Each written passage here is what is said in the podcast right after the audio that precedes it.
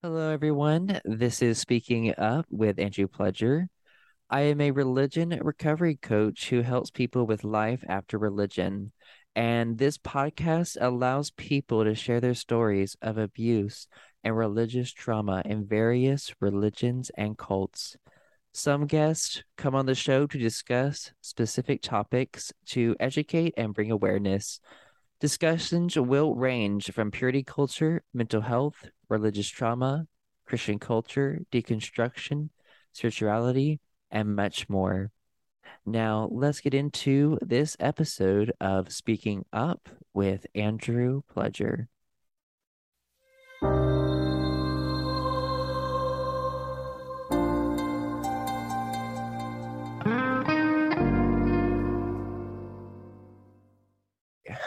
Hello, everyone. I am here with Janice Selbie. She was raised in evangelical Christianity and later became a Mennonite during her husband's Bible college years. She homeschooled and she wore a head covering and was very conservative. Her marriage got harder as the years went on and tragedies happened in her life that could not be explained if a loving God existed. She divorced her husband and religion and went back to school to become a registered professional counselor. She connected with Marlene Winell, who coined the term religious trauma syndrome, and Marlene wrote the book Leaving the Fold, which many deconstructionists have used and people leaving religions, which me included. Um, Dr. Winell is Selbie's friend and mentor, and um, Janice founded the Conference on Religious Trauma. And this October, she is starting the Shameless Sexuality Conference Life After Purity Culture. How are you today? Well, it sounds like I'm busy, according to yes. everything that you just said. I know, like I was writing out my intro. I was like, wow, I'm like this busy. We have a lot to cover. yeah, go for it. Thanks for inviting me on. Oh, of course. Like I've been super excited because like I usually go on social media. I'm like, who is open about sharing their story online? Because those are the people I'm like, okay, I know that they'll be comfortable coming on this podcast. And then, you know, I saw, oh, well, she founded the conference on religious trauma, which I wish I could have attended, but I could not, unfortunately. but mm. I really want, I really wanted to. Well, um, the good news for you is now I have a uh, YouTube channel set up, and people can go there and for free. All oh. of the oh. sessions from 2021 are being posted on there. And also, oh. sessions from 2022 are still for sale, the recordings. So, oh, that's great. Okay. Yeah. I'll definitely look into that. Right on.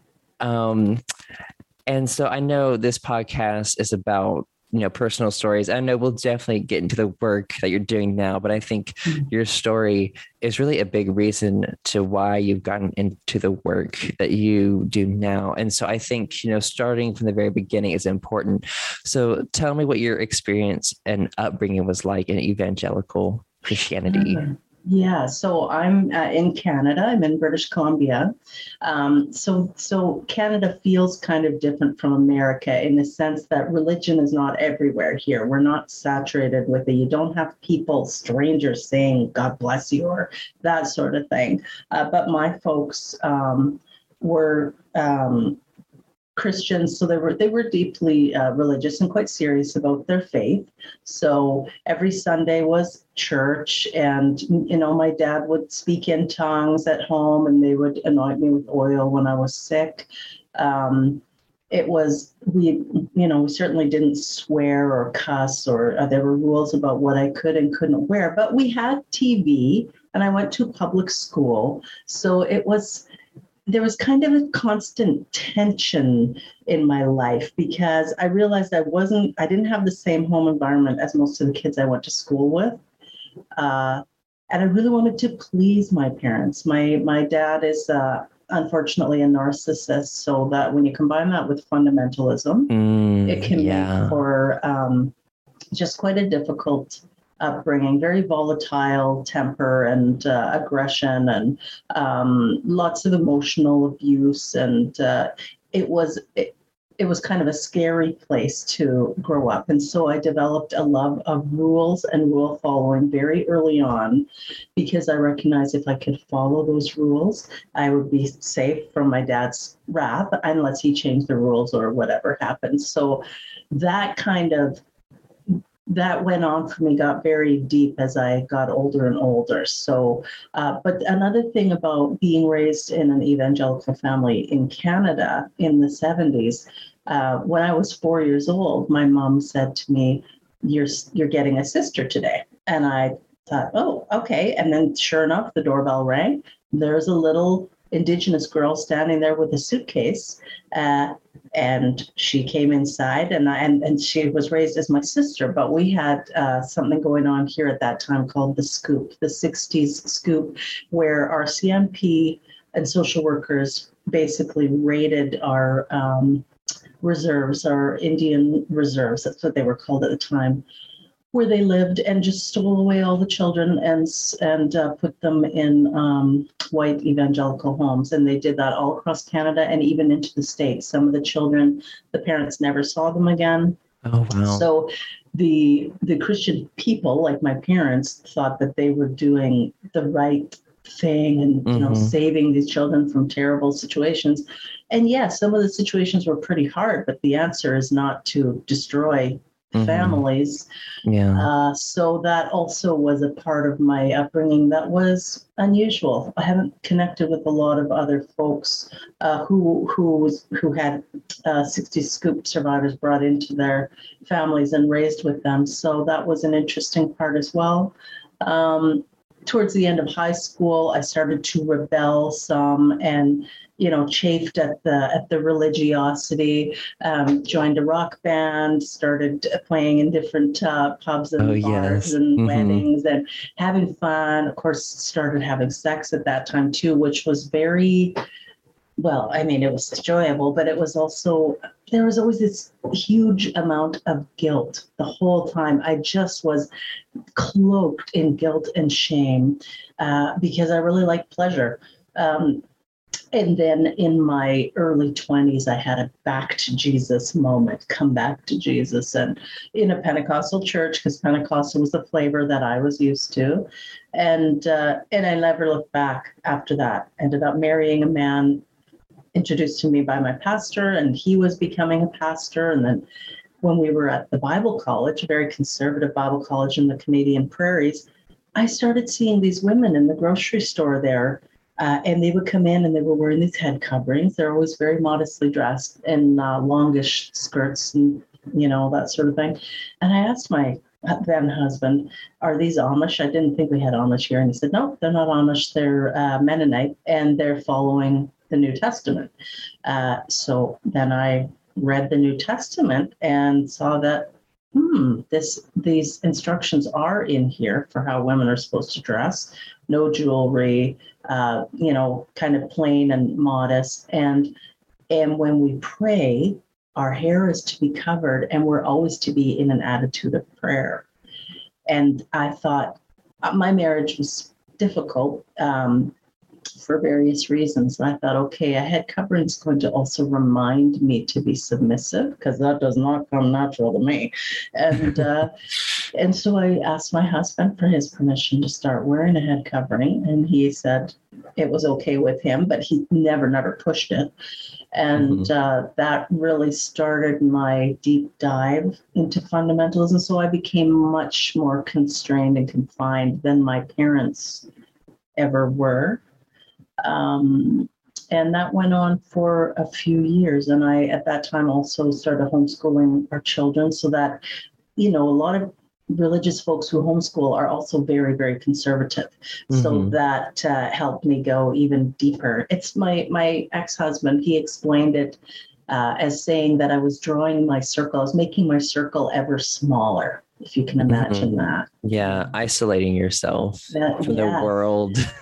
yeah, exactly. I was, and it was with the very best of uh, intentions. I just loved my mm-hmm. children so much, and uh, I feared what with what could happen to them. I mean, I knew mm-hmm. I got I got yeah. uh, pulled aside by the devil, like with with my rock music and uh, sex, you know, and all this kind of stuff. Mm-hmm. Um, and I didn't I didn't want that for my daughters. And of course, I wanted my daughters to be perfect, perfect little housewife type uh, creatures. Um, yeah. yeah, very Stepford wife kind of thing. That's a reference for any of your older listeners there, but just kind of zombies, that sort of idea. Oh no, replicating. Yeah. Mm. Uh, so that's that's what was going on with us. And and my husband, after a few years, he just he really wasn't very interested in the ultra conservatism. He saw that it was he was pastoring by then, and mm. he saw that it was creating a like a barrier, say, between me and other women in the congregation because I was the only one that covered because we were at a Pentecostal church, not a yeah. church. Mm-hmm. Um, and then when he asked me to uh, stop wearing a covering, I was really hurt uh, because mm. I felt like it was something I was doing to honor God and to honor Him, to honor my husband, mm-hmm. to help me remember submission and so forth. And then we had um, a couple years that were just very calamitous, lots of awful tragedies striking our family one after another. And so my folks split up after over 40 years, and my nephew went to prison mm-hmm. for killing wow. someone, and just all sorts of stuff. And we didn't even have time to recover. And we lost the pastorate, and then our youngest daughter uh, was stricken with a life threatening illness. And that oh, no. was the last straw for me because I didn't know anyone else who had been as devoted, like who mm. had been so all in for the gospel, witnessing to strangers. Like, just, I really tried so hard to do everything that I thought the Bible told me to do. And then basically just suffered a, a shitstorm, just with no relief, mm. all sorts of terrible wow. things coming at us all the time. And so I decided I must have bet on the wrong horse. It mustn't be Christianity. Mm. And uh, started, gave myself permission at that point to start looking elsewhere. So, how long did it take you to begin deconstructing and even begin thinking of walking away? Because, like, I know when you're in it for years and you're indoctrinated, yeah. it's not easy to do that. So, what was that process like for you? It was um, liberating and terrifying. Mm. I I since I had already tasted the world, I'm doing my air quotes for your listeners, I tasted the things of the world. Yeah. I I was excited to uh, it's like if you hold a beach ball underwater too long and then take your hands off and the ball comes up, right? And all the water splashes. Yeah. That's kind of what it felt like, or my very tight, restrictive corset of Christianity finally snapped and I just came tumbling out. And so I was, I could breathe again. I could breathe again and start maybe enjoying some things from my past, things that have been off mm. limits. But I also still very much believed in God and um, that hell was a possibility. And so that was super hard for me because I thought I I'm old enough to make my decision. And if it's the wrong decision, okay, I can pay the consequences. But my children, if my children mm-hmm. reject what's potentially true because I've rejected it and then they have to suffer for it, that was um, really painful and hard. And I also didn't have anyone to talk to. I didn't know anyone else who had um, walked away. And so my mm-hmm. I was no contact basically with my Christian friends. Like a, a, couple of them warned me that they thought I was on the road to perdition. um, my parents didn't say too much of anything. My our marriage was really difficult at that time, and we were very focused on our daughter's uh, health because she could have died.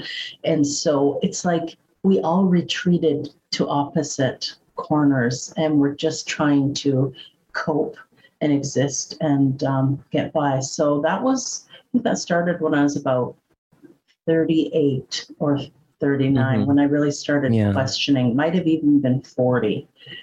And I had gone back to work at this time because we moved back to our hometown, which is very expensive. So we put the kids in Christian school rather than homeschooling. And I took a job at the hospital. And that was the first time I was really interacting with unsaved, mm-hmm. heathen people um, in, in many, many years. And uh, there was this one gal that I really clicked with. I thought she she's very bright, just a very intelligent woman, very independent woman. And we could have some really good conversations. And she and I were in a cafe having coffee, and I leaned into her and I said, I, I had a really upsetting thought last night. She said, What what was it? And I said, I'm wondering if maybe Adam and Eve weren't actually real people. Maybe there was no talking snake in a garden. And I was dead serious. my friend I'm afraid she couldn't help letting out a, a, a giggle. And she, because she here, she thought this was going to be like something really serious. And for me, it was. But she said, "Oh, Jan, you know, I figured that one out when I was about seven or eight. But I'm glad you're, I'm glad you're catching up." She mm. said, "Yes, they're they're not real. It's just, it's just metaphor or allegory or yeah. however you want to call it." Mm-hmm. But to me, that was earth shattering because I'd I'd mm. been raised to only believe the gospel as literal. You know, I was to not stay if the teacher was talking about evolution, I wasn't to be any part of it or accept any part of it. Mm. Um, yeah, so it's like trying to live with a foot in both worlds when I was growing up, and it's very confusing. Hmm. And so, what resources did you have to deconstruct? I had uh, bookstores, and that was about it. But there weren't mm-hmm. books. I didn't. I'd never heard of Dr. Winell or her work, and mm-hmm. I wasn't even sure. I would sit. the The internet was like relatively new around yeah. that time, and mm-hmm. so I'm trying to think of what what to even type in. Do I put I'm uh, I'm losing my faith, and then mm-hmm. you just get all sorts of Christian, you know, uh, advice on what to do.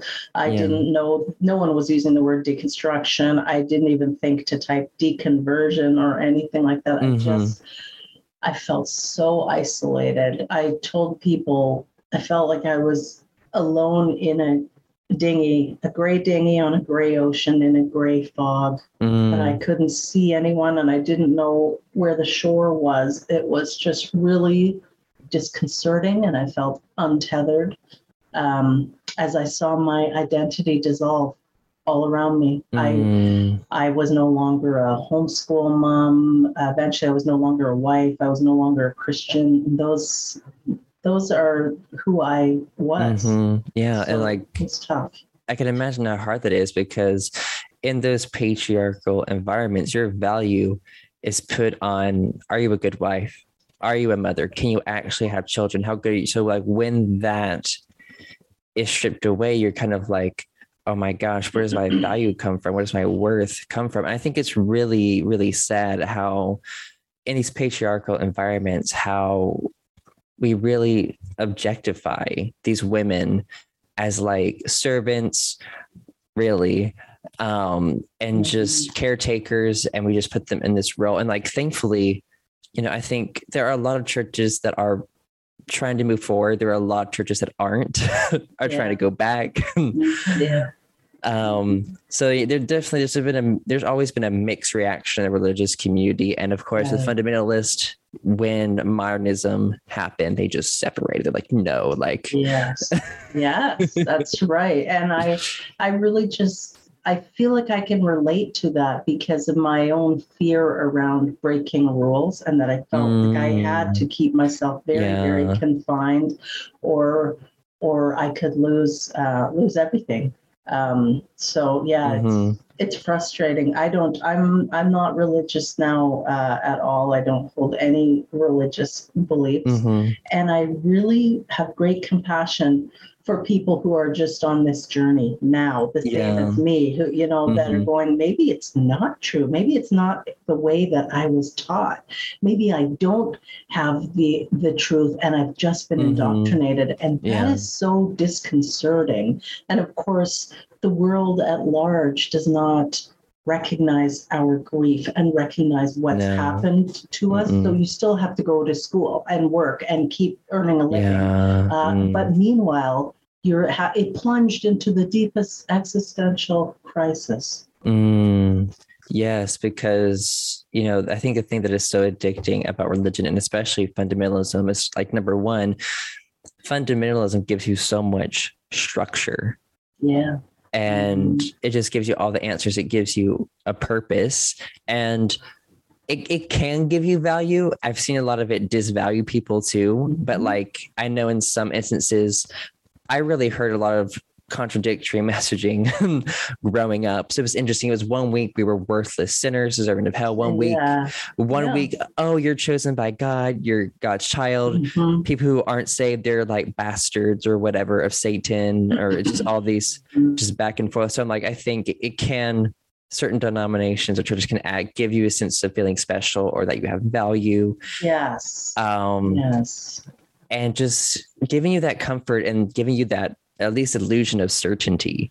Yes, and this is that's such a great point. I'm glad you touched on it because this is something that religions, cults, conspiracy groups, Mhm. uh, what they all have in common is they all attract good good people, like well-intentioned Mhm. people, uh, and it's people who are vulnerable. So if I was Mm. vulnerable because I was a child, I didn't know any different. But if someone might be alone at college for the first time, or maybe their husband or wife has passed away or something, so they're vulnerable. And what we all crave is certainty, security, order, and Mm. Yeah. acceptance. yeah. And each of those groups, that's what they deliver uh, in spades. And so to Mm. step away from that, uh, and of course, when our identity is enmeshed with our ideology, so it's not just Mm. I believe the Bible, but it's I Yeah. am a Christian, like it's who I am. Then, as Yeah. soon as anyone starts pointing out flaws in the ideology, we Mm. immediately interpret it as they're pointing out flaws in our identity. And then we Mm. get very upset with that. yeah. I get really riled up about it. So it's quite a difficult um, journey. hmm hmm And so I'm curious for you, how, what things did you find outside of religion that could meet those emotional and social needs that were crucial to your well being? And how do you Right. find yourself and have your own identity really? Um, the probably the most helpful thing uh, connecting with Marlene with Dr. Winell was huge. Mhm. And so before I connected with her, the only thing I could think of to do was start researching cults and extremism. I didn't think at that time that I had come out of a cult. I thought it was like pretty Mm. mainstream. yeah. Um, but I recognized some of the things I was having to grapple with were were the same or similar to people who had left uh, cults. So I started doing that research early on and trying to educate myself to figure out what happened. Then Mhm. uh, I saw Dr. Winell on a on the internet on a news show being interviewed about something that had happened, and I was I felt like, oh my God, there's one other person. There's someone in the world Mm. who can understand. I got her contact information and phoned her up and had a chat with her. And she invited me and said, well, you better come to a retreat. This was when she was still in San Francisco. Mhm. And so I started um, doing that and reading her book. And the pieces just started fitting together and and Mhm. things started opening up my understanding expanded of what i had just been through and why it was impacting me the way it was and i had also gone back to school when my marriage ended i went back to school to become a registered professional counselor and so that really um, exposed me to the idea of uh, grief and different types of grief and how Mm. those impact people. And that was really helpful as well as far as educating myself because we do enter a profound grief state when we lose uh, everything the way you do when Mm. you leave religion. Oh, yes, most definitely. And so, what led you to the conclusion that you wanted to be a counselor? Because that is a big jump of I want to be a submissive wife, have children, to I'm leaving religion. I want to be a counselor and help people work through this. So, tell me about the process that got you to that point. I think, like most mental health clinicians, um, it started in family of origin. So I Mm. mentioned my dad is a narcissist. Um, and my mom quite codependent and narcissists and codependents go together hand in Mm, glove yes. so it you know meant that i grew up in a somewhat volatile uh, and difficult uh, Mhm. environment, there was also a lot of uh, love there. Uh, I'm Mhm. quite close to my mom. Yeah. Um, and so my I have an older brother who uh, became a nurse and works in the psychiatric unit of the Mhm. hospital, and Oh. I uh, it made sense to me to um, become a, a counselor. I love listening to people. I love stories. I love helping people. Many Christians become counselors, and in fact, that can be problematic. There are, I would say, in my town, way Mm. more Christian, I got my air quotes again, Christian counselors than there are secular ones. And Mhm. I, I really don't uh, agree with that. I think it's um, hazardous for people who are navigating religious Mm. trauma. Yeah, most definitely. Um, because it's interesting because I recently my latest episode of my podcast is actually it was called Dangers of Biblical Counseling. Mm. and I f- thankfully met someone who studied biblical counseling for eight years. Like they got their Wow. undergrad and their master's in biblical counseling. And Mm. then when they graduate with their master's, they're like, this is like BS. This is so dangerous. they woke up after right eight on, right on. Boy. and it was interesting because this person went to the school that I was um, expelled from, which was Bob Jones University Right. in Yes, Greenville, South. Carolina. Yes. yes. And so, you know, it's interesting because I think Christian counseling is a little bit more of a broader term than biblical. Um, because it's interesting because I have looked into Christian counseling programs at Christian schools just out of curiosity Mhm. to see like okay are they actually using psychology or Right. is this are they just like calling it christian is it really biblical counseling like what do they actually Right. mean and so i think not every school is the same but i, I was looking into liberty and like i think thankfully they're making progress there's a lot more to go with Mhm. them at liberty they actually acknowledge psychology as a helpful thing Right. um, but at bob jones though they do not acknowledge psychology right. Right. at all so all their uh, so with Bob Jones uh, type counseling, it they would j- only be able to be referring people back to the Bible, biblical Mm, examples, and what yes. God wants. And my Mhm. concern is, even though so counselors are supposed to be. Uh, Mhm. not not to allow their personal beliefs to influence their interactions Yeah. with clients at Mhm. all but when if you believe 100% that the bible is true then Mhm. you have a mandate to be out there preaching the gospel and Mm. grabbing people and saving them from the, the grip of, Mm. of hell and so i think it would be almost impossible for counselors not to just really try and encourage that wife to Mhm. stay with her husband no matter no matter what Uh-huh. and they this is where the damage can um, come in or pe- people there tends to be with christianity and other uh, abrahamic religions a lot of judgment and what we Mm. need uh, instead is a lot of curiosity Yes. we need to get rid of the judgment and just get really curious so people feel safe to open up and to explore themselves and their own motivations. Mm-hmm. Yes. And like when I was talking with this guest about it, because unfortunately, I've been in biblical counseling before while I was at Bob Jones because they have no therapist there. They have no one that has credentials Mm, on campus. And so it was something I definitely like, I was very cautious because I didn't trust it at all.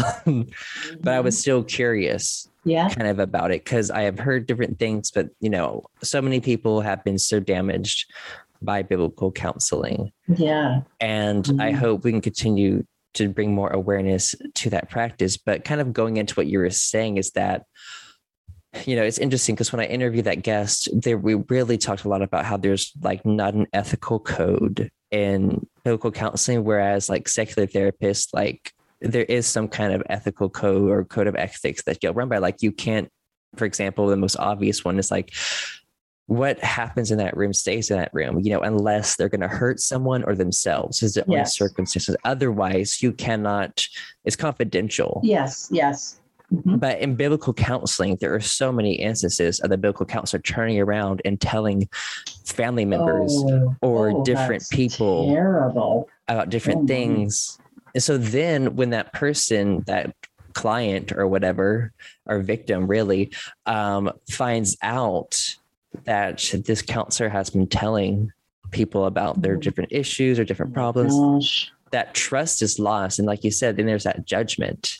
And that can that can be deadly if a, if Oh. a woman is if a woman Mm. is in a dangerous situation and considering leaving her partner and then Mm-hmm. Yeah. the oh that is just inexcusable Mhm. that's Yeah. terrible hmm Yeah. Cause like it was interesting because like when I was expelled from Bob Jones and I, you know, I decided to stay in Greenville and not go back home to my Mm.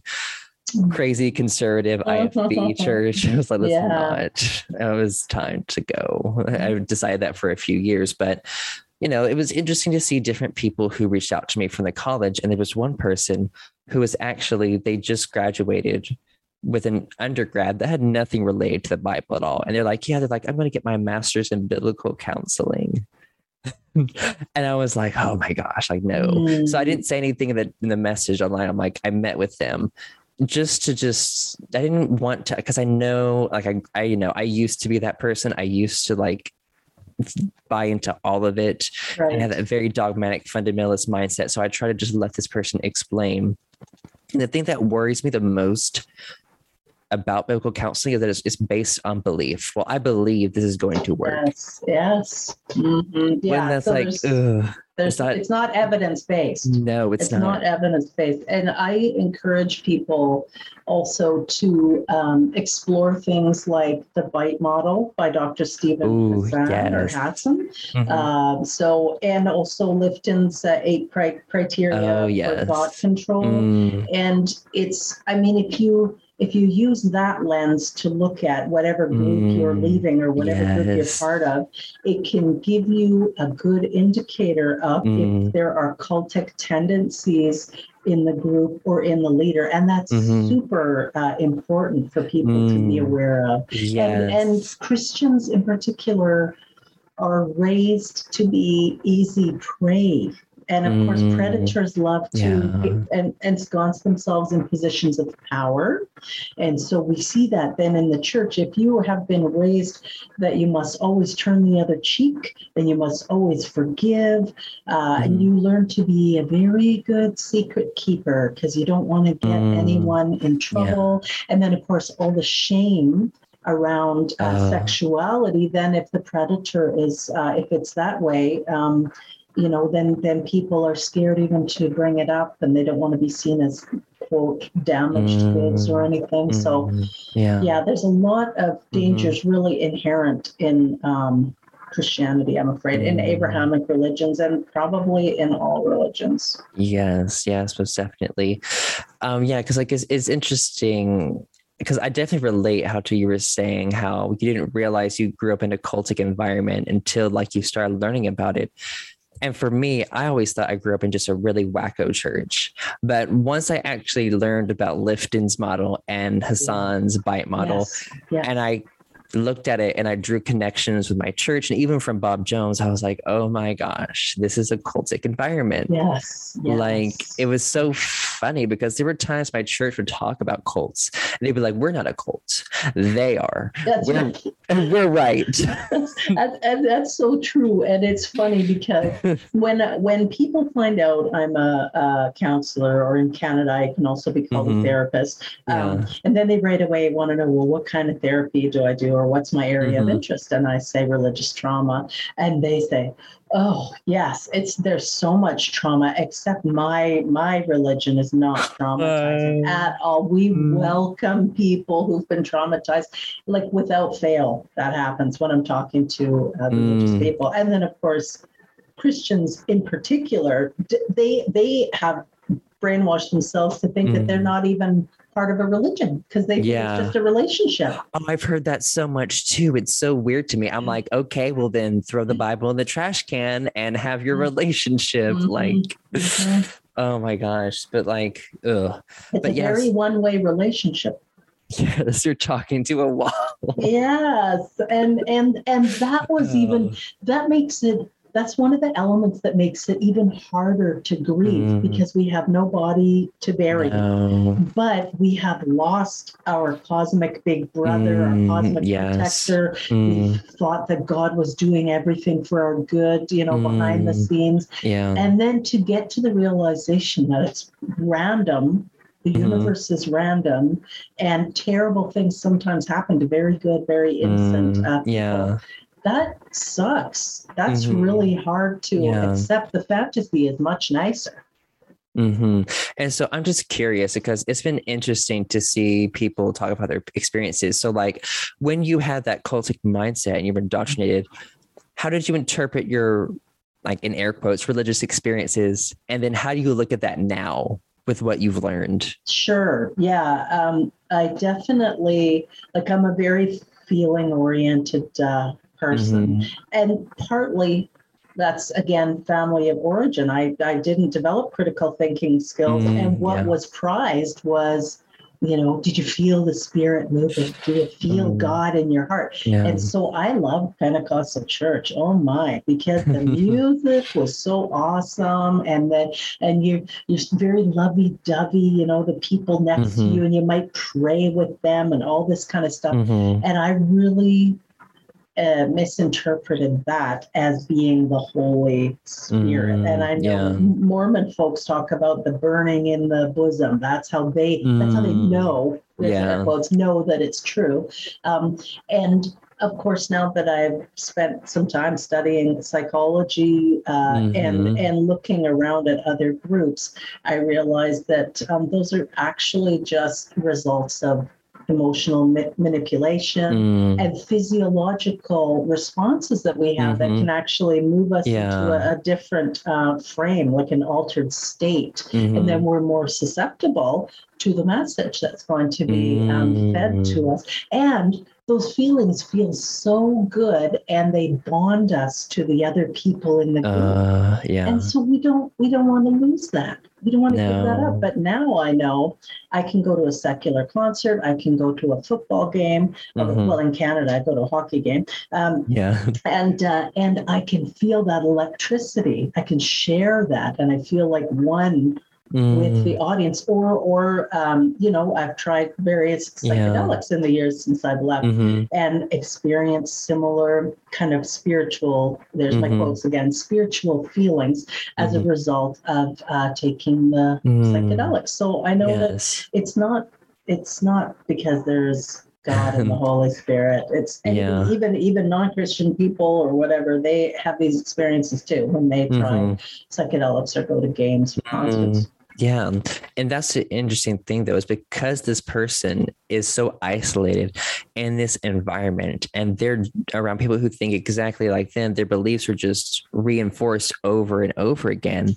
yeah And they can't compare their cons- uh, experiences to anyone else or anything else at all. right and if they did they would say the other one was counterfeit yeah. Like, say that's a the devil. experience. That's right. Yeah. The devil's just pretending. You only think you're having a really good time. oh my yes was definitely and so i'm just curious too to like how were the relationships in your family when you started to deconstruct what was that like Well, my siblings had all uh, already left the faith. And in fact, Mhm. they started leaving in their teenage years, which caused me to dig in deeper. I'm the youngest.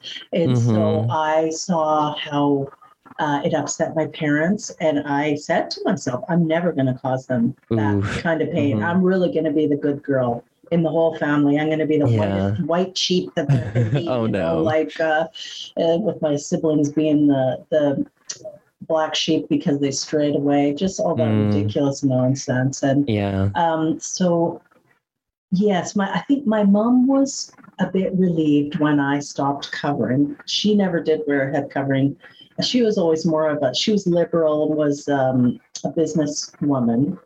My dad, I think, was disappointed. Was really disappointed when my husband left the pastorate. Mm. Um, and uh, so, yeah, it was it was just a hard time. And even now, so at this point, I'm completely estranged from my father, and it's been Mm. quite uh, wonderful for me. oh, okay Yes, Oh, it was it was a hard decision to come Mm. to, but it's been immensely relieving.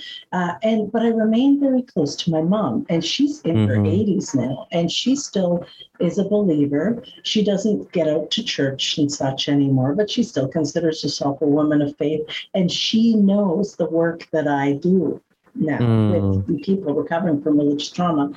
And she tries to understand it and she wants to support me. Oh, But again, her response was, "Oh, but but my faith isn't Hmm. traumatizing." You know, to which I did respond, "Have you looked at your children? Like we, you stayed married mm, because yeah. the Bible told you to stay married, and you stayed with an Mm. abusive person for decades and decades, and we had to cope with the fallout."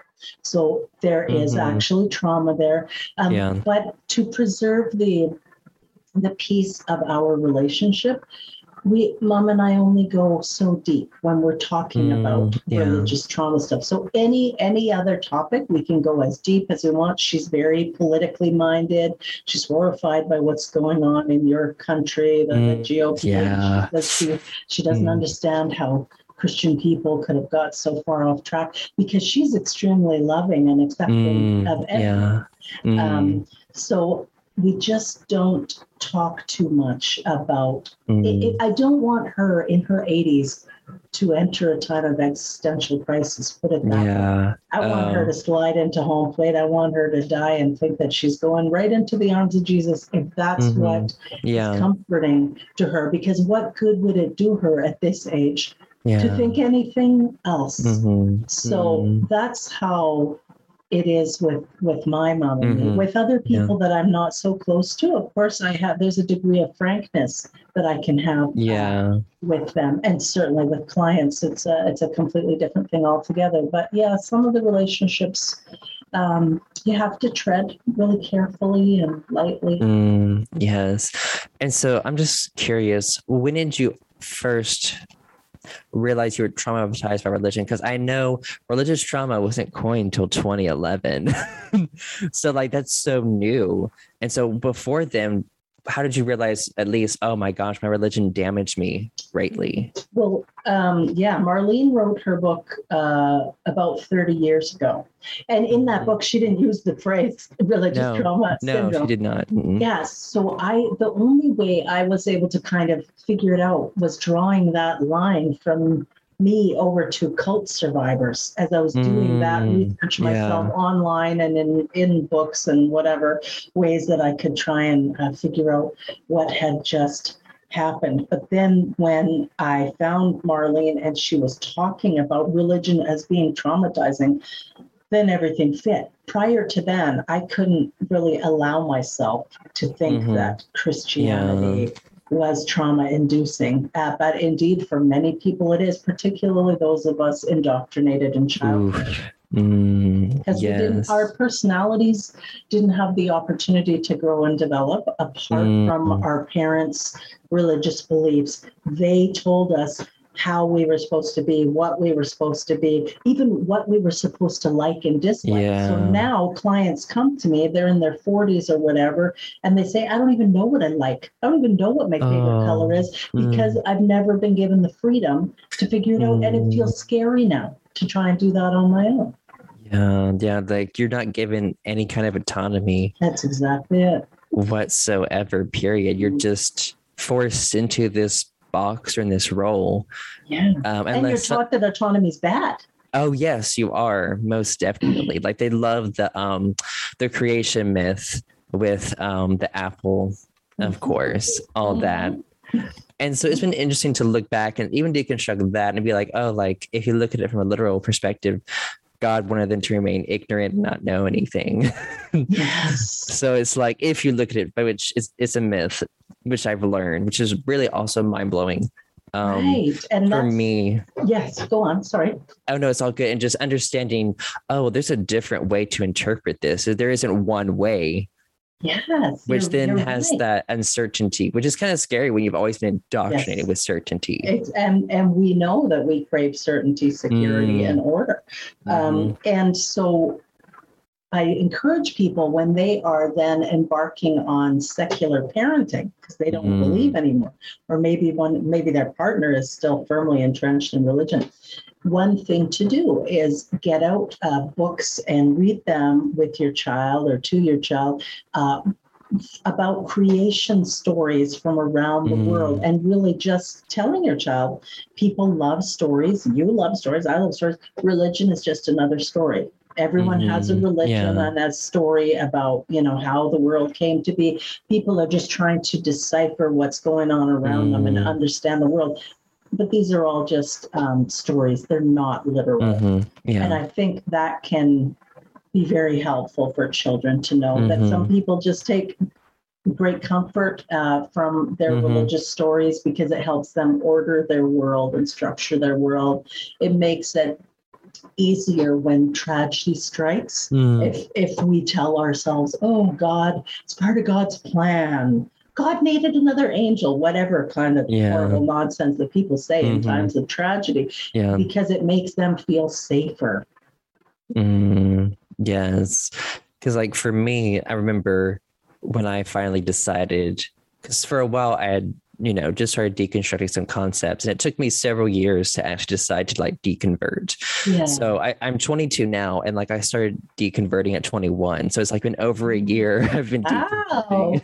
wow. And you've got And- your podcast. That's so exciting in just Yes. a year. I know. And like I've talked to different people, they're like, wow, they're like, I thought you deconverted years ago. And I told them, I'm like, I just, do- I dove right into the deep end when I did it, which I don't recommend that for people unless you feel ready. It was a lot. But for me, you know, I think I discovered religious trauma at 20 years old. And that's when I realized that I had experienced that. And like I'd been writing about my experiences, trying to understand them. But then I, when I found the term religious trauma, and I connected that to my personal experiences, like, oh my gosh, like this is what's wrong. All these people were telling me that it was my fault, that I wasn't trusting enough, that I wasn't praying enough, I wasn't reading the Bible enough. Mhm. But it was them, it was their ideology and the indoctrination and their toxic doctrines and their rhetoric and different things. And so I was like, for me, it was just for me, religious trauma, I didn't even when I heard about it, I was too afraid to dig into it. Like I was so afraid of Mhm. like all like I don't know, like letting out so many different things all at once. Yeah. Um, but it took me a while to finally kind of to start dealing with that and realizing um because for me and when you grow up in a conservative fundamentalist environment you're not taught about mental health um trauma isn't really acknowledged right. at all so like you know there's a lot of shame and blame around the struggles um that you have and so for me because of the religious trauma and because of all the indoctrination like it has especially like the bible has such a negative it was like a parasite i guess like a mental parasite Mhm, mhm. that I was trying to get rid of. So for me, I'm like, if I can just completely debunk a lot of these core things, like for example, inerrancy was such a big one, Right. which, yes. is, which is very easy to to debunk. yeah. I was really shocked about that too, because I had been for Mhm. years and years just like the Bible's perfect, there are no mistakes at all. Yeah. And then and then it's crazy. And now we're out of it and we see, Yeah. oh my God, like how did i not see that, Yes. that, that that is crazy? But Mhm. of course, the it, Christians will write it off as Mm. saying, no one can understand the mind. Uh, God's ways are higher than our uh, ways. And he's yes. the God of God of the gaps. You know, if you don't understand it, mhm, it doesn't matter. yeah. God has a God has a plan. It's such a like an It- easy mhm. way of writing Yeah. things off. Yeah, and I think it's interesting because I really what you said that you did. I'm doing a lot of now the research into yeah. cultic environments and mm-hmm. narcissism and different behaviors and the yeah. psychology behind it. And I think mm-hmm. those different phrases you were just talking about that they use, I think Steven Hassan, I think he calls it like thought terminating Cliches. phrases or cliches. Oh, yes. Right, and that's also from Lifton's um, eight, Oh, is eight it? criteria. Okay. Yeah, Oh, okay. yeah. He, he really leans, I think, leans heavily on um, Lifton because Lifton was the first one to Oh write about it. But uh, Mhm. Dr. Hassan really broke it down beautifully he into bite-sized Mhm. pieces. Yeah. And Janja Lalich, Dr. Janja Lalich, and um, Rick Alan Ross. So Mhm. all of those those four people are like my go-to people Mhm. Yeah. for um, looking into cult stuff. And Rick Ross Mhm. spoke at the inaugural conference on religious trauma, and Janja is going to speak um, this next year. Every Mhm. year, Yeah. I hope to have someone with a background in cult, uh, cultic education, cultic Mhm. studies, Yeah. speaking because even though people hate to think of religion as a cult, it sure shares a lot of the same markers. Yes. Mm, most definitely. And so, for you, how did you work through your religious trauma? When did you start doing that, and how was that process?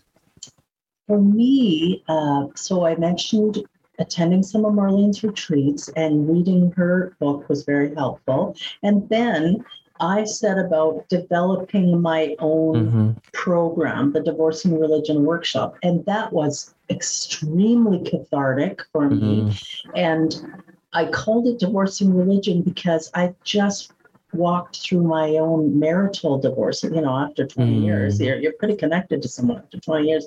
Um, at the same time that I also was losing my faith. So I looked for parallels and it was very easy to see because it's losing your marriage is extremely mm. uh, difficult, can be really traumatizing for a lot of people.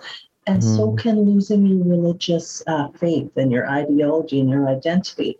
Um, so I was drawing a lot of connections there and mm-hmm. then also figuring out well what how have i been working on mm-hmm. my own healing and so there were just practical things involved like being able to recognize and name your own losses as part of the mm. grieving process? And then are there activities we can do to be releasing some of that trauma and some of that grief? And then um, how about exploring mm. new ideologies? What does that look like and feel like? What are the potential dangers there?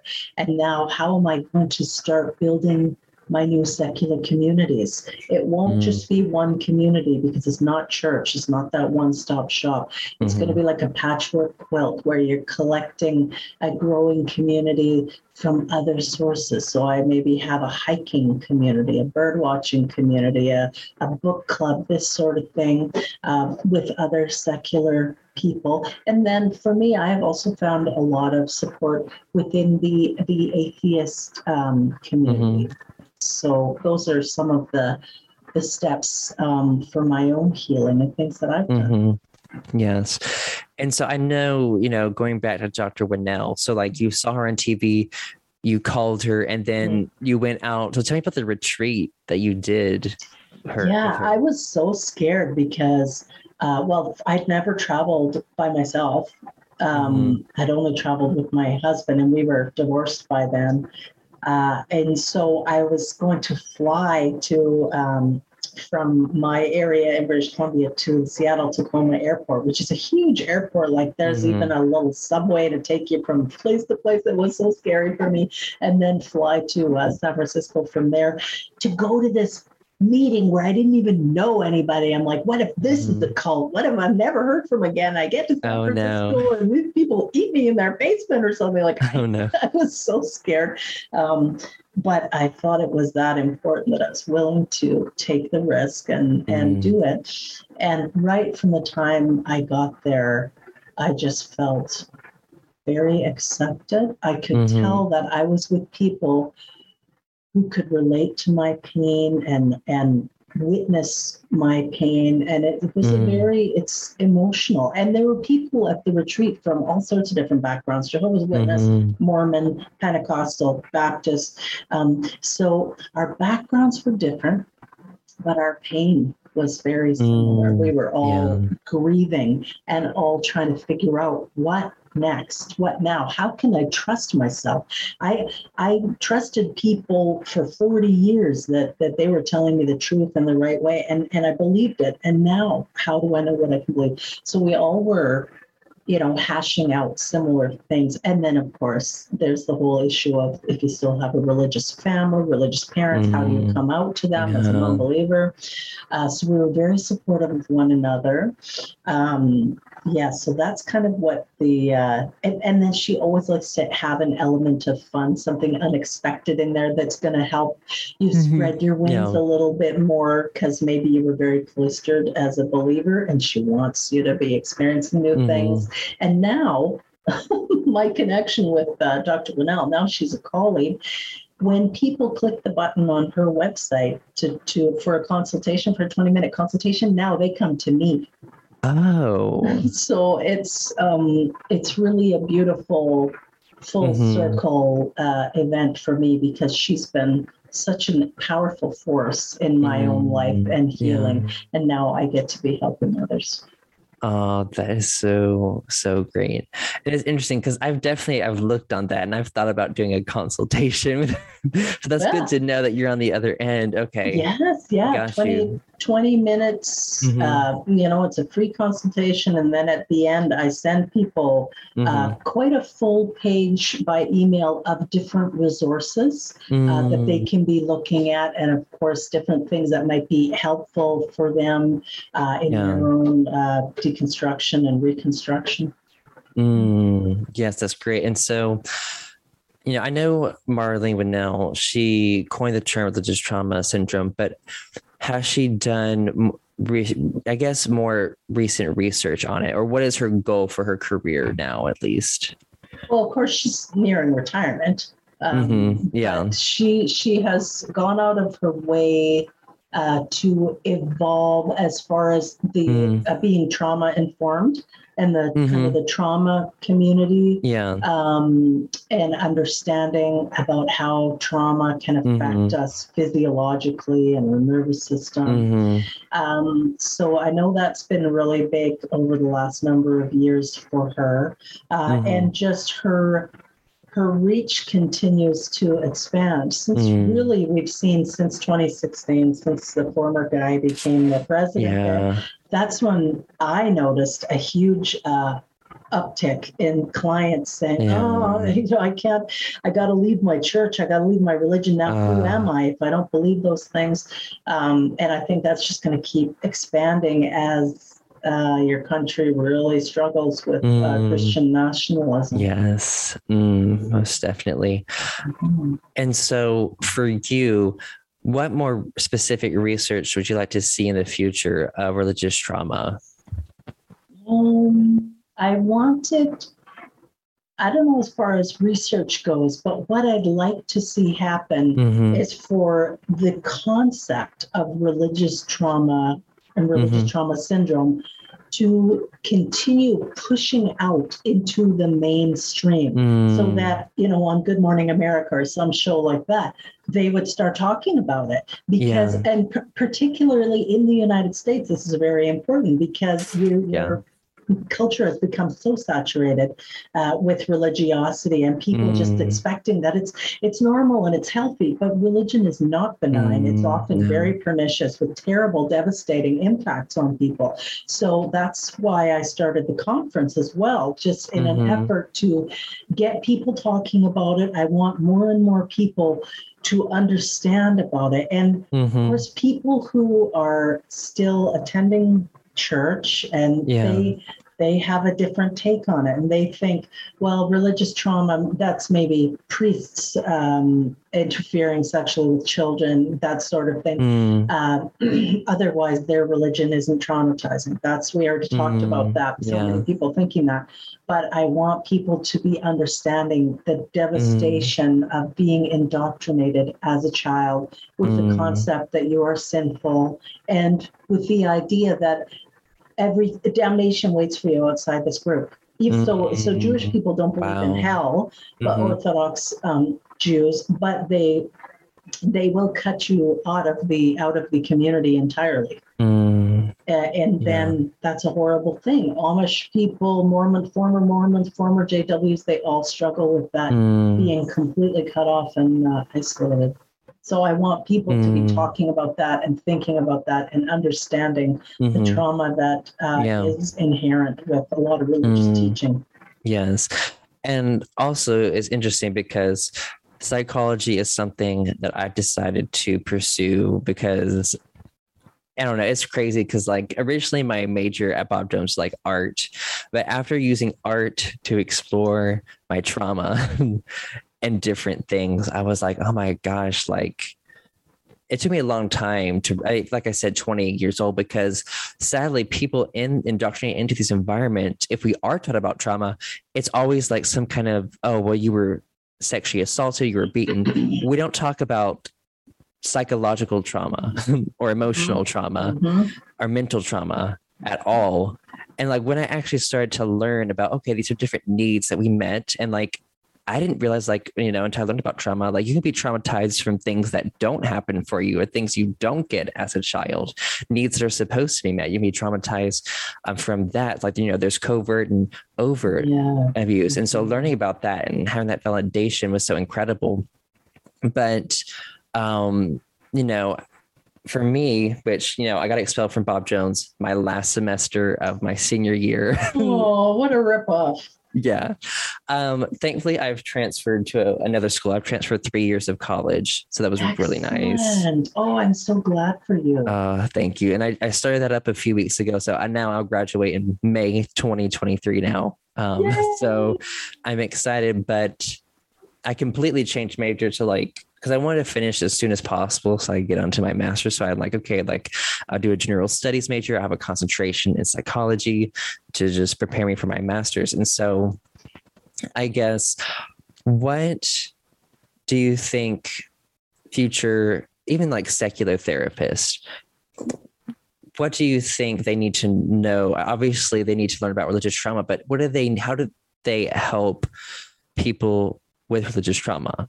Like, have you seen a different approach that you have to take than regular trauma? Because I feel like it's such a specialized thing. What have you It- noticed with that? Yeah, it is different. So it's still the, it has a lot of crossover with complex PTSD Mhm. because we were exposed over and over and over Oh, again. It wasn't just a one time event. Mm, And then, furthermore, as I mentioned, it permeates the um, society, Mm, especially in the. United States. So it does, I think, require a more specific understanding of the depth mm, uh, and pervasiveness of the trauma yeah. itself, and the fact that mhm, then those of us who are trying to receive help and recover, um, we still might be in a marriage or have parents Mm, or relatives. Our, our only support system are still deeply religious. And what does that look like? How can recovery occur uh, Mm-hmm. in that context? So I, I think that all um,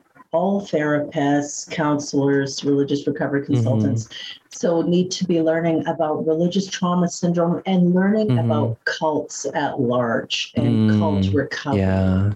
Because Mm. even when we when we look at you know the QAnon um, group and Oh, yeah. what we see happening with GOP and the followers of uh, Yeah. your former president there, Mm, um, that that is very much akin to a cult, a cult Mm, of personality. mm, And I mean, when he declares that he could go out in the middle of the street and shoot people and, and Uh, still no yeah. no harm would come to him, yeah, that sounds like a cult leader and a Mm, cult yes. dynamic, people Mm. blindly following. And of course, many of them were already prepped for this predator Oh, by their church involvement in their Mm. religious um, training.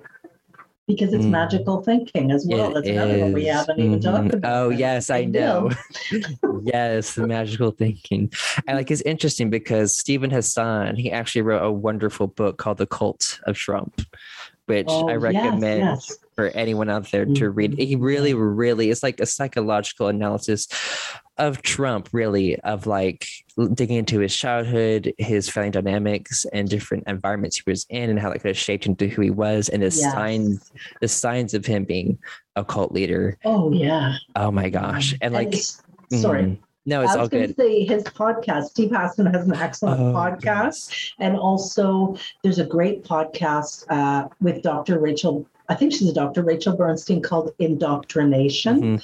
Fantastic. Clint Heacock, a good friend of Mhm. mine. Uh, Yeah. he also has one called the Mind Shift podcast. Yeah. There's Mhm. lots of great Mhm. podcasts out Yeah. there that focus on people who were Yeah. trapped in fundamentalist Mm, cultic environments Yes. and Mhm. now they've left and how did they Yeah. do it and what was involved and what did the environment look like what were the warning signs Yes. just fantastic uh, Mm. Podcasts out there Yes. available hmm Yeah, no, it's funny you mentioned that. I don't think I told you, but I actually I work for Rachel Bernstein and for the Indoctrination podcast. yeah, yes, that's so Yeah, exciting I I, love her I love her too. Like I was on her podcast. She interviewed me back in February when I was like fresh out of the so cold. cool. And Oh, so wow. yeah, so like for me when I left, I was like, where can I share my story? Like, and, and I found her podcast, and that was one of them. And I was like, Mm. and it was one of my favorites that I was on, honestly. And Yeah. like, uh, and so after I think it was like in April when she saw how vocal I was on social media and all the stuff I posted, and like she had been wanting to work on her, bring her podcast to the next level and her social media. And like her staff reached out to me. They were like, "We really love what you're doing with social media. Like, would you want to work for the Indoctrination podcast and Rachel would be your boss?" And I was like, "Yes." like, Oh, so please. cool. Oh wow. I think I scare them off a bit because I'm so um I'm rather uh, anti-religion. I, I don't Oh. promote or support religion. Mm, I, I realize religion is important for uh, a Mm, lot yeah. of people, and they have support. I'm here Mhm. to support people Yeah. who Mhm. don't have the religious support. mm, But I do you. enjoy her show so much. Oh, I love it too. and like it's it's interesting though, because when I you know, I try to bring awareness to the toxicity of like cultic environments, toxic religion, spiritual abuse. Mhm. And I've had I've had Christians in my DM every once in a while, like, it's not all churches, not Mhm. all things are bad. And I'm like, I never, I'm like, I never said that. I'm like, Mhm. you're making it about you. Like, please stop making it about you. exactly. Yes. And, and also that's yeah, that's a response where something has been triggered, or we talked earlier Mm. about the enmeshment of identity and Yes. ideology. So they can't Mm. handle you saying something about their ideology. They Mm. misinterpret that and receive it as you saying something negative about Mm. them. And that's something for them to examine. Oh yes, most definitely. And like, and anyways, they just they just accuse me of attacking religion completely, which I really don't do. I try to bring awareness to the toxicity, and Mhm. I always like when you know in the deconstruction world, I always try to have an open mindset because it's easy to leave fundamentalism and bring fundamentalism into deconstruction. Yes, yes. And I have Mm. talked about that quite a bit. And in fact, the very last module of uh, my Divorcing Religion workshop looks at that exactly how, because we don't want to fall into Mhm. uh, that Yeah. binary thinking again, that very rigid, Mm, yes. authoritarian Mm. um, thinking. So, yeah, that is something Mm. to be aware of for sure. And lots of people do cult hop. They jump from one to another Yes. to another because that's their that's what they're comfortable with. But even as they're doing Yeah. it, they don't like that. Oh no, this I'm doing it again, or I just did it again. What's what's wrong? So it's good to reach out to a secular therapist and someone familiar with cults and with religious trauma Mhm. syndrome to Yeah. work through that. hmm Yes, most definitely. Um, and I just had a question and it slipped my mind. I, I and I hate it when that happens. Ugh. That train's Um, been derailed.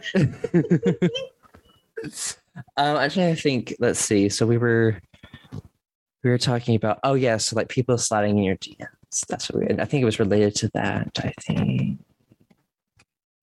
Um, but no, it's just interesting when, yeah. Oh yeah. So this person they were arguing with me. They were like, "Well, I don't hear you say positive things about religion," and I was like, "Like, what's the point?" like what do you want to do warn people to say oh my gosh this religion is so healthy stay away Be like yeah. yeah like Yeah. and then i'm like i'm like you know I, you know when i've talked with people and different people have asked like what are your beliefs and i was like it doesn't matter because like i'm still learning and they'll always be changing all the time Mhm. um because you know as i learn different information but when people ask me about religion and spirituality i'm like i'm like okay like number one i'm like in your religion or spirituality you should have full autonomy and be able to think for Right. yourself That's right. and a Mhm. lot of fundamentalists don't like that when I get the answer. They're like, no, you're supposed to do it this way. And I'm like, Yeah. no. Yeah, No. and and that's really part of the um, childish mentality, especially Mm. Yeah. that Christianity really insists on to, um, Mm, you know, you have to come to Jesus as a child. That that whole thing, and so that you're you're not to question. It's a sin to doubt. You're not to doubt anything, mm, and so that means autonomy is not welcome. Curiosity must be stamped out very early on in favor of obedience. Um, Mm. So it makes Yeah. it hard to grow Mhm. in that environment Yeah. because you're only allowed to grow a certain way. You're only allowed to grow the way that they deem mm, appropriate and Yes. correct. Mhm. And that's just Uh-huh. dangerous. yeah. Oh yeah, and then now I remember what I wanted to talk about. It was this is why I noticed this with myself, and I'm just curious if you've seen this trend.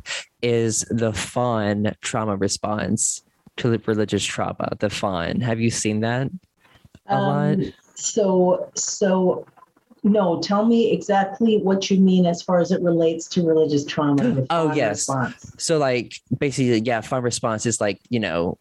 You have this mindset of constantly people pleasing, and you completely ignore your needs. Yes. Mhm. Period. Mhm. And so for me, I think, you know, for me personally, growing up in a cultic fundamentalist environment, you're trained to not consider your needs. Right. And for me, you know, I just suffered so much because I, you know, I didn't, I wasn't in touch with myself. I wasn't in touch with my body or aware. So like I was Mhm. always, I'm like, oh, if I constantly put my needs last and constantly just do these things to please people.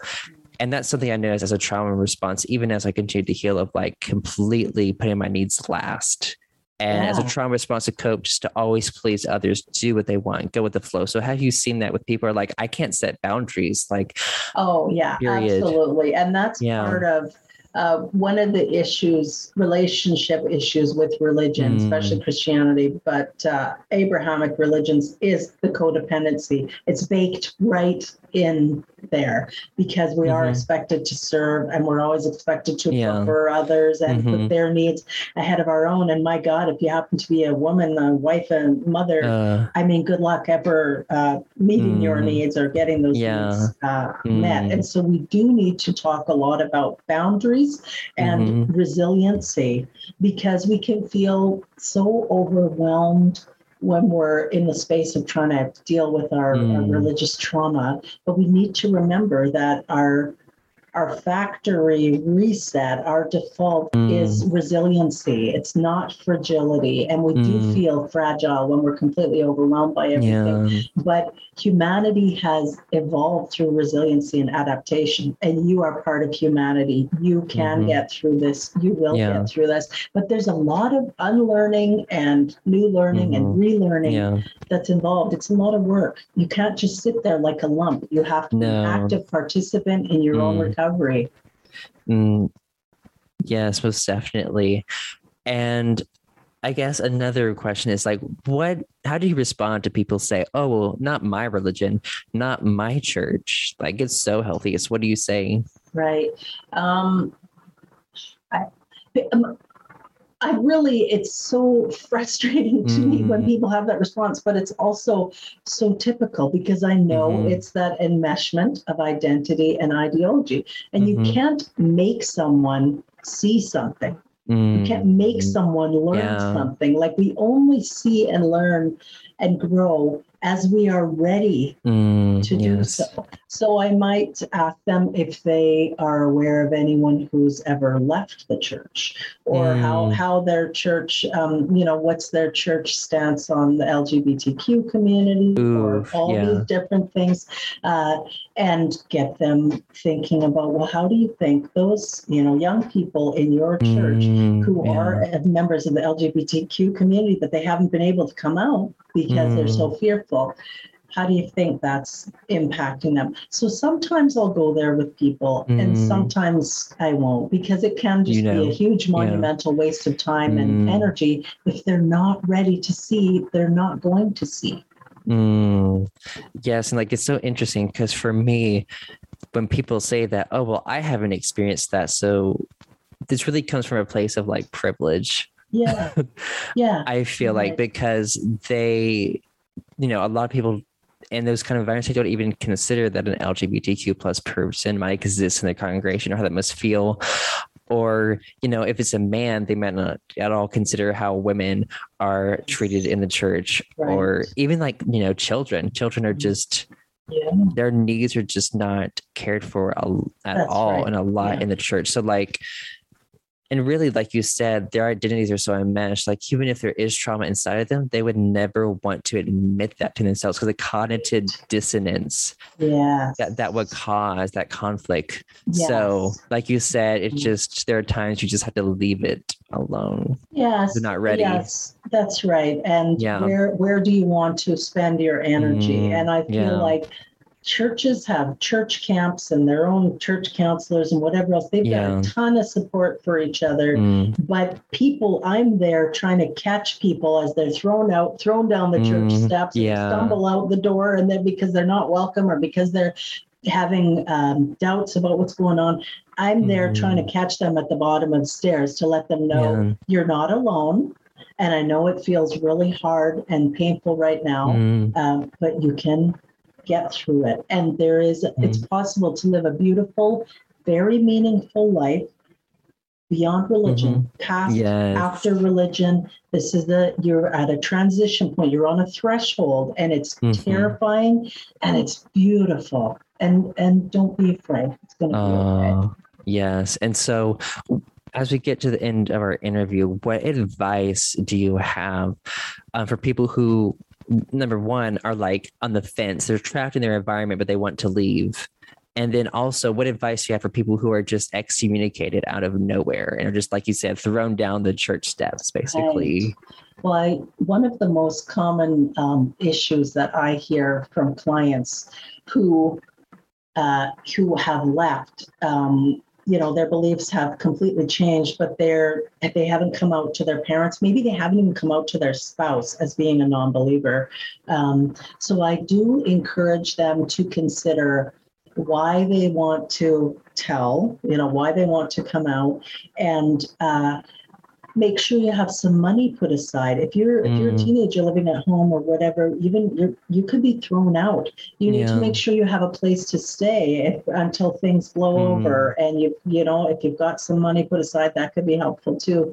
You want to make sure you're you're Mm. going to be safe. Um, and think about how they might receive the news. It's Mm. going to be the worst news they've ever heard, besides Yeah. the news of your death. So, Mm, um, even though it's great news for you because you feel completely liberated, but Yes. may, maybe don't deliver the news uh, in a public place uh, out for dinner because your mom might hysterically start crying. You know, you wouldn't. Where would Mhm. you like to be when you receive yeah. deeply disturbing news? And Mm, some people really want to do it in person. Some people find it much better to write an email and craft it Mm. over and over again till they get it just right. They send it out, and then the other party has time to digest, you mm, know, rather than reacting right away to their face. Um, there are different ways to do it and different reasons for doing it. Typically, mm. it's when our need for authenticity outweighs our need for acceptance Ah, yes. right so it's it looks different for different people the journey is somewhat different uh, so Mhm. that's my words of encouragement for people who are considering coming out and otherwise i just would encourage folks anytime they're feeling judgment rise up within Mm. them to try their best to get curious swap judgment for curiosity as Mm. often as you can Yeah. it will open your world. You're allowed to be curious about yourself. Why am I Mhm. reacting like this? And be curious about someone else. I wonder why they reacted that way. That's really Mm. interesting to me. And just to consider life as a giant Yeah. buffet table. Fundamentalism would have you Mm. starve to death at that Yes. buffet table. Mm, But we don't have to. We're not under the No. restrictions of fundamentalism anymore. So you can try a bite of every dish, and some you'll go back Mhm. for seconds and thirds, and some you might spit into your napkin and you don't like it. And you don't even have to judge it. You can just say, Mm. well, that was an experience and move on. We're just here Mhm. gathering experiences, collecting experiences, and then one day we're gone. We're not here anymore. So you don't have to judge these things with moral uh, judgments. And also, I want to encourage people spend time doing values clarification exercises. When we move away from being belief oriented, we Mhm. must become values oriented. And so you can do values clarification exercises and see what were my top values when I was religious? Well, you know, obedience, truth, you know, blah, blah, blah. My top value now is autonomy. That's what's the most Mm, important to me. yeah. So it's you're getting to know yourself, you're rebuilding your new your new identity, your secular identity. Spend time on values clarification. Mhm. Oh, yes. It's so powerful and so inspirational. Thank you so much um, for coming on the show. I have greatly enjoyed this conversation. And I guess one last thing is like, what is the best way for people to see you on social media? Sure. Um, people can find me on Twitter. I'm Mhm. at wise underscore counselor, and counselor has two L's because that's how we spell it in Canada. And I'm Mhm. also at divorce religion. So those Mm. are on um, yes. Twitter, and uh, I have some websites. I have uh, religionstraumaconference.org Mhm. And shamelesssexuality.org. I want to Mhm. remind um, your listeners to consider attending that Shameless Sexuality Life After Mhm. Purity Culture online conference Mhm. coming up in October. It's just going to be a fantastic um, Mm, weekend, yes. very helpful for a lot of Mhm. people. Uh, and they can just find me on Facebook, Janice Selbie, just as myself. Yeah. And those are the main ways. I'm on. TikTok also as Janice Selbie. Uh-huh. And then you said you have a workshop also, right? I do, yes. Um, actually, my website for uh, counseling and Mm-hmm. consulting and the workshop is divorcing-religion.com. Divorcingreligion.com. And Mm, Yeah. people can learn about my online workshop Mm. there and they can uh, secure my services for religious recovery Mhm. consulting. Thank you for Mm. remi- reminding me of that. No, it's all good because it's like that's something I will might take advantage of when I get the money because like finding those online resources to help you work for that like through that is so crucial. I feel like for people and like I will definitely I'll put that link to the workshop in the show notes and all your social media. Thank you. And Yeah. people can just buy Mhm. people can buy just the workbook if they want. Yeah. Oh, the that's cool. workshop. Uh, Okay. You know, they don't have to attend the um, hmm the workshop. So yeah, there's some different options there. Oh, and okay, certainly you can go to journeyfree.org and click the free consultation button, Mm-hmm. and then you'll have an appointment set up to chat with me for 20 minutes and see what we Oh, can do. Yes, that's great. Thank you again so much for coming on this show and sharing your experiences and and you know it's incredible to see where you are now and how you're thriving in your autonomy and you're helping helping other people find that. Um, but is there any last thing you would like to say before we end this interview? I would like to um, let your listeners know that even though uh, my husband and I did divorce, my he went on to deconstruct from his faith, as did our daughters, Wow. and so we are still a very tight, friendly, supportive Mhm. unit. I've I've remarried um, now, and but I'm still very Mhm. close and friendly uh, with my former um, husband, and you can. Your life can look the way that you want it to Mhm. look, the way that Yeah. you work to make it look and feel. Yeah, I want people to be encouraged. There is a great life Mhm. available after religion. Oh, yes, most definitely. Thank you, everyone, to listening. This is Speaking Up with Andrew Pledger. That was great. I'm struggling to see, so I'm like, let me. Thank you for listening to Speaking Up with Andrew Pledger. Your support is much appreciated. Please leave a review and share with friends and family. And if you can, please support me on Patreon, and the link is in my description. Thank you so much for listening to Speaking Up with Andrew Pledger.